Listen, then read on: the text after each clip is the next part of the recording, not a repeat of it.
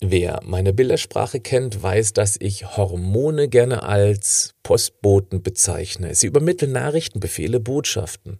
Es gibt über 30 verschiedene Hormone. Sie haben viel Macht über uns, eine Macht, die wir kaum beeinflussen können, und wir können trotzdem mit unserem Verhalten wichtige Weichen stellen, damit sie nicht gegen, sondern für uns arbeiten. Das ist insbesondere beim Abnehmen wichtig. Mehr dazu jetzt. Das ist der Podcast von Patrick Heitzmann. Schön, dass du mit dabei bist.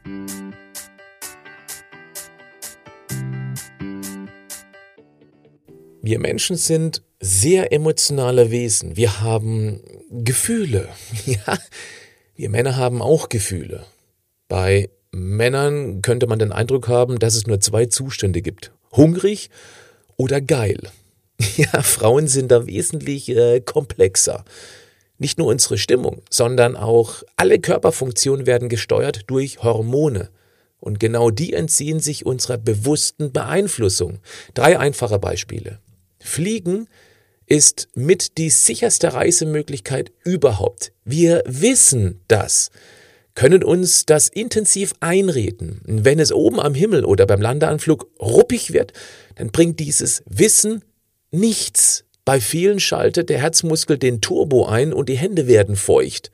Das Hormon, was dann die Kontrolle übernimmt, heißt Adrenalin, die Macht der Hormone. Noch ein Beispiel. Kennst du jemanden, der aufgrund einer Krankheit mit Cortison behandelt wurde? Diese Person hat in der Regel am Ess- und Bewegungsverhalten nichts, aber auch gar nichts verändert und hat trotzdem ganz ordentlich zugenommen. Die Macht der Hormone. Wenn bei Jungs in der Pubertät die Testosteronproduktion angeworfen wird, verbringen sie im Freibad die meiste Zeit in Bauchlage, weil die Wünschelrute ständig ausschlägt, wenn du verstehst, was ich damit meine. Das ist die Macht der Hormone. Hormone steuern verschiedene Regelkreisläufe. Wenn die aber gestört sind, gerät so einiges aus dem Takt. Verschiedene Einflüsse greifen in diese Regelkreise ein und beeinflussen sich gegenseitig. Ich beschäftige mich schon seit langer Zeit mit diesem wahnsinnig spannenden Thema und erkenne immer wieder, es ist wie bei einem Mobile. Wenn du eine Figur anstößt, dann wirkt sich das auch auf die anderen aus. Genau dieses Anstoßen ist der Ansatzpunkt, den wir aktiv beeinflussen können. Wir müssen in dieses Mobile wieder Ruhe reinbringen, es auspendeln lassen. Das gelingt uns, indem wir, so gut es geht, Reizstoffe aus der Nahrung entfernen und dem Körper alle notwendigen 47 Baustoffe geben, damit er ausreichend Hormone bilden kann. Lass mich mal ein Beispiel machen. Eine Frau, viel Stress im Job und mit ihren Kindern, achtet nicht besonders auf die Ernährung. Es gibt ab und zu mal Fastfood, sie isst Weizenbrötchen Stammgast beim Getreidedealer, also beim Bäcker, Obst isst sie aber auch jeden Tag ein bisschen. Allerdings legt sie auf Bio keinen wirklich großen Wert. Immerhin, sie hat eine normale Figur, aber im Fastfood sind Konservierungsstoffe, damit das Zeug nicht zu früh aus dem Supermarkt krabbelt. Die verhindern also das Bakterienwachstum. Ja, blöd, dass unser Mikrobiom, also die Darmflora, aus 100 Billionen Bakterien besteht und damit auch beeinflusst wird. Ihr backmaschinenoptimiertes Industrieweizenbrötchen liefert eine ganze Menge vom Klebereiweiß Gluten. Es gibt da nicht wenige Menschen, bei denen der Darm auf das Gluten reagiert. Nicht doll, das tut auch nicht weh, aber es sorgt dafür, dass ein Stoff ausgeschüttet wird, der sich Zonulin nennt. Und genau der macht Folgendes. Er öffnet die Darmbarriere, also den Übergang vom Darm ins Blut. Diese Verbindungen nennen sich Tight Junctions. Durch diese dezenten Grenzöffnungen kommen jetzt Stoffe aus der Umwelt und unverdaute Nahrungsbestandteile durch die Darmwand, die vorher Richtung Klärwerk weitergerutscht wären.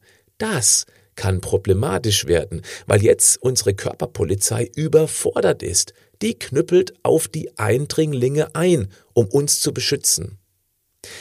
Wenn aber noch ein paar andere dezente Faktoren, wie zum Beispiel eine bestimmte genetische Veranlagung, Vitamin D-Mangel, eine schlummernde Virusinfektion dazukommt, dann greift die Vitamin D-geschwächte und damit deregulierte, völlig überforderte Körperpolizei auch mal körpereigenes Gewebe an, das den unerwünschten Eindringlingen ähnelt.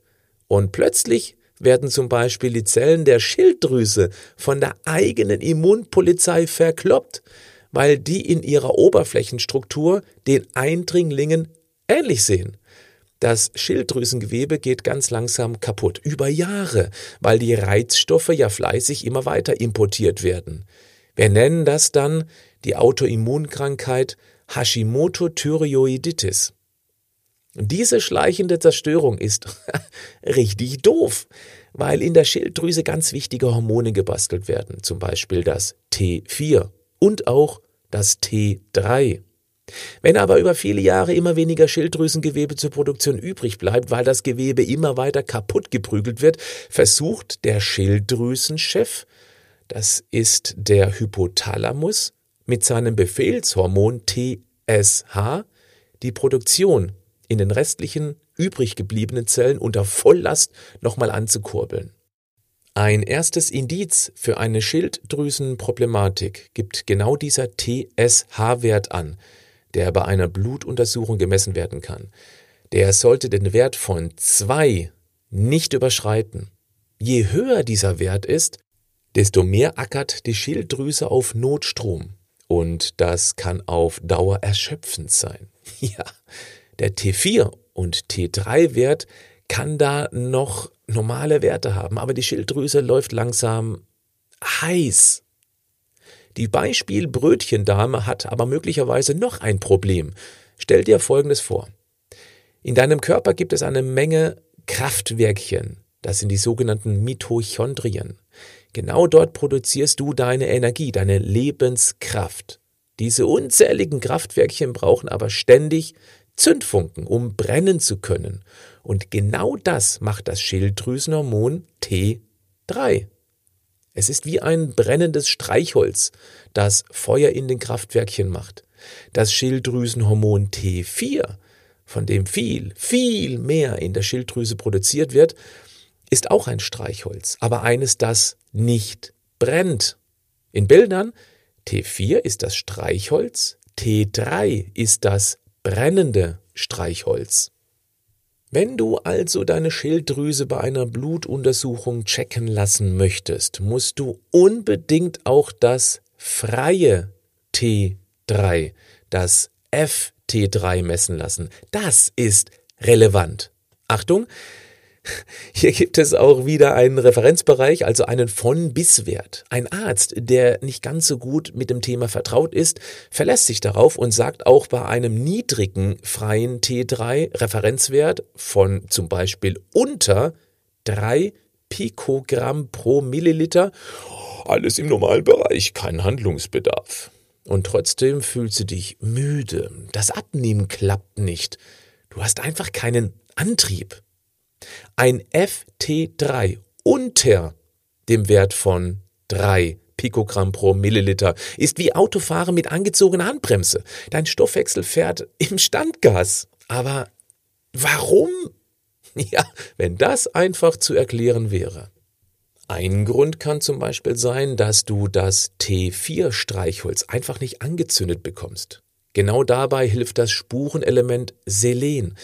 Es entzündet sozusagen T4 zu T3. Blöd, wenn unsere Beispielprinzessin mit dem minderwertigen Fastfood-Nahrungsschrott natürlich auch den Platz für nährstoffreiche Lebensmittel und damit auch dem wichtigen Selen wegnimmt. Oder glaubst du ernsthaft, dass sie direkt nach der Butterbrezel noch eine nährstoffreiche Gemüsepfanne zum Ausgleich futtert? Nein, weil der Platz im Bauch durch den Weißmehl-Taliban schon belegt ist. Und das Zeug ist praktisch nährstofffrei. Du siehst, das Thema ist echt komplex. Und trotzdem können wir ganz viel tun, damit das Ding, also das Hormonkarussell, das Mobili, zur Ruhe kommt. Der wichtigste Hebel ist ein fitter, dichter Darm.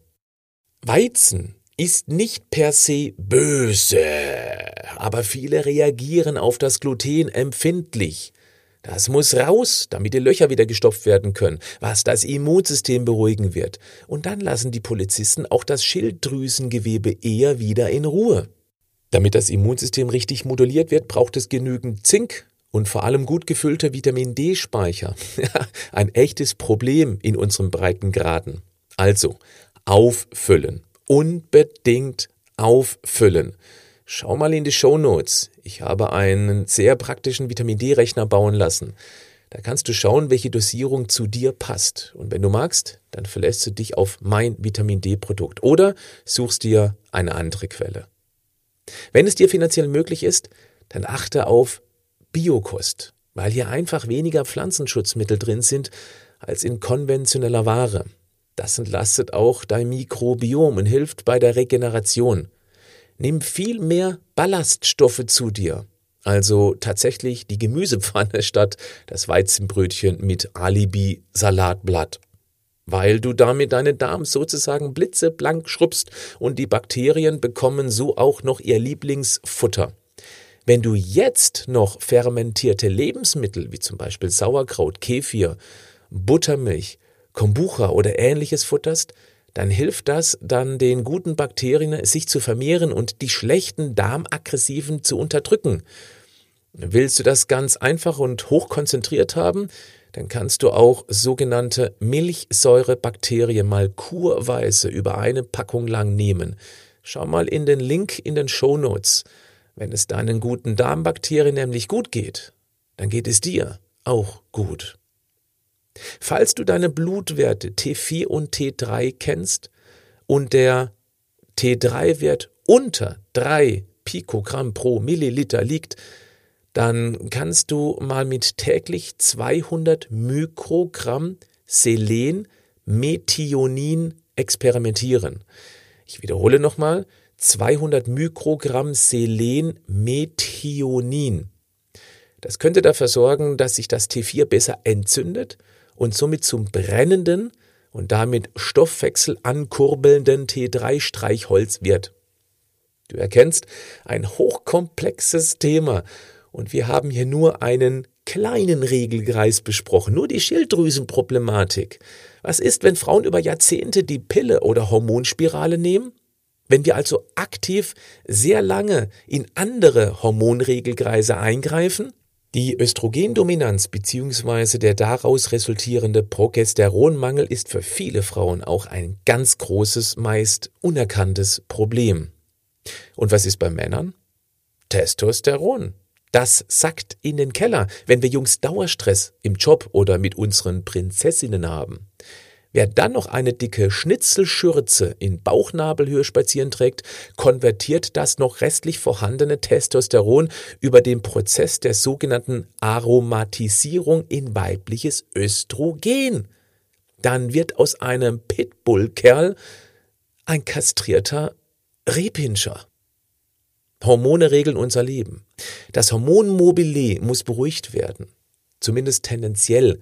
Wer es ab und zu mal mit übermäßigem Stress oder einem Industriefutter-Kalorieninferno anstößt, danach aber wieder mit einer guten Ernährungsgrundlage und sportlichem Stressausgleich auspendeln lässt, bleibt eher gesund als der, der das so lange ausreizt, bis das System sozusagen kollabiert.